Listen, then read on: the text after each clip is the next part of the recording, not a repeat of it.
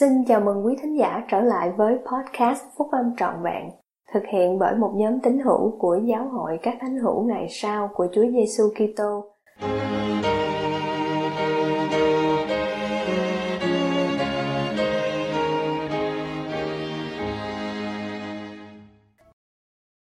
Sứ điệp của đệ nhất chủ tịch đoàn Sau tình yêu thương là gì? Bài của anh cả Dieter F. Uddorf thuộc nhóm túc số 12 vị sứ đồ của Giáo hội các thánh hiểu ngày sau của Chúa Giêsu Kitô đăng trong tạp chí Liahona tháng 9 năm 2016.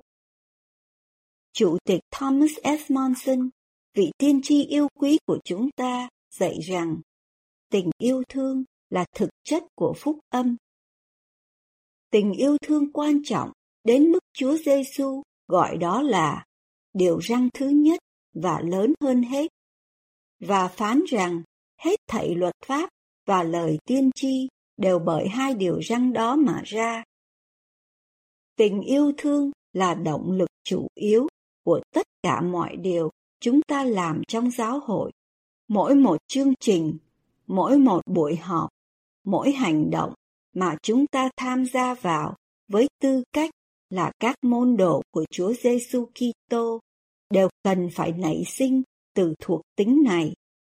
Vì nếu không có lòng bác ái, tình yêu thương thanh khiết của Đấng Kitô thì chúng ta chẳng là gì hết.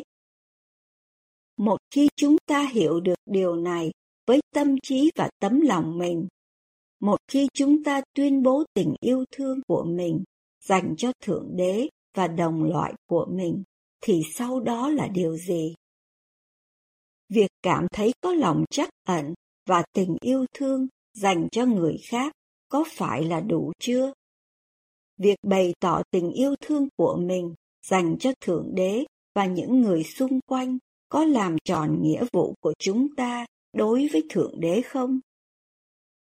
Tại đền thờ ở Jerusalem, các thầy tế lễ cả và các trưởng lão Do Thái đến cùng Chúa Giêsu và bắt bẻ lời Ngài. Tuy nhiên, đấng cứu rỗi chuyển hướng suy nghĩ của họ bằng cách kể một câu chuyện. Ngài kể, một người kia có hai đứa con trai. Người cha đến cùng đứa thứ nhất và yêu cầu nó đi làm trong vườn nho, nhưng nó từ chối. Nhưng về sau, đứa con đó ăn năn rồi đi. Rồi người cha đi đến cùng đứa con trai thứ hai và yêu cầu nó đi làm trong vườn nho. Đứa thứ hai hứa rằng nó sẽ đi, nhưng không bao giờ đi. Rồi đấng chiếu rỗi, quay sang các thầy tế lễ cả và các trưởng lão. Trong hai con trai đó, đứa nào làm theo ý muốn của cha? Họ phải thú nhận rằng đó là đứa con thứ nhất. Là đứa nói rằng nó sẽ không đi nhưng rồi ăn năn và đi làm trong vườn nho. Đấng cứu rỗi sử dụng câu chuyện này để nhấn mạnh đến một nguyên tắc quan trọng. Chính là những ai vâng theo các lệnh truyền, thì đó là những người thực sự yêu mến Thượng Đế. Có lẽ đó là lý do tại sao Chúa Giêsu yêu cầu dân chúng lắng nghe và tuân theo những lời của người Pharisee và những nhà thông thái, chứ đừng bắt chước việc làm của họ. Các thầy giảng tôn giáo này đã không giữ lời hứa của họ. Họ thích nói về tôn giáo, nhưng buồn thay họ quên mất thực chất của tôn giáo. Trong một trong số các bài giảng cuối cùng của đấng cứu rỗi dành cho môn đồ của Ngài, Ngài nói với họ về sự phán xét cuối cùng.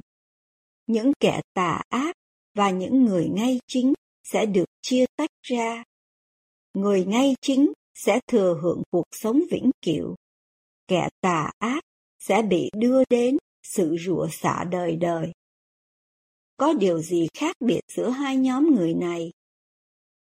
Những người nào thể hiện tình yêu thương của họ qua hành động sẽ được cứu rỗi những ai không làm như thế sẽ bị đoán phạt. Sự cải đạo thực sự đến với phúc âm của Chúa Giêsu cùng các giá trị và nguyên tắc của phúc âm sẽ được thể hiện bằng những hành động trong cuộc sống thường ngày của chúng ta. Cuối cùng, chỉ có lời tuyên bố về tình yêu thương dành cho Thượng Đế và đồng loại của mình không thôi, sẽ không cho chúng ta hội đủ điều kiện cho sự tôn cao. Chúa Giêsu dạy, chẳng phải hễ những kẻ nói cùng ta rằng, lạy Chúa, lạy Chúa, thì đều được vào nước thiên đàng đâu. Nhưng chỉ kẻ làm theo ý muốn của cha ta ở trên trời mà thôi. Câu trả lời cho câu hỏi sau tình yêu thương là gì? Vừa đơn giản và cũng vừa thẳng thắn. Nếu chúng ta thực sự yêu thương đấng cứu rỗi, thì chúng ta hướng lòng mình đến với Ngài, rồi chúng ta đi theo con đường của vai trò môn đồ.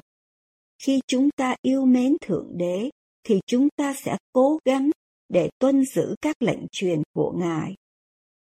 Nếu chúng ta thực sự yêu mến đồng loại của mình, thì chúng ta giang tay giúp đỡ những kẻ nghèo khó và những kẻ túng thiếu, những người bệnh tật và những người đau buồn, vì những ai làm những hành động đầy vị tha và phục vụ này, họ cũng là môn đồ của Chúa Giêsu Kitô.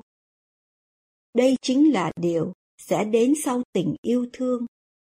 Đây chính là sự thực chất của phúc âm của Chúa Giêsu Kitô.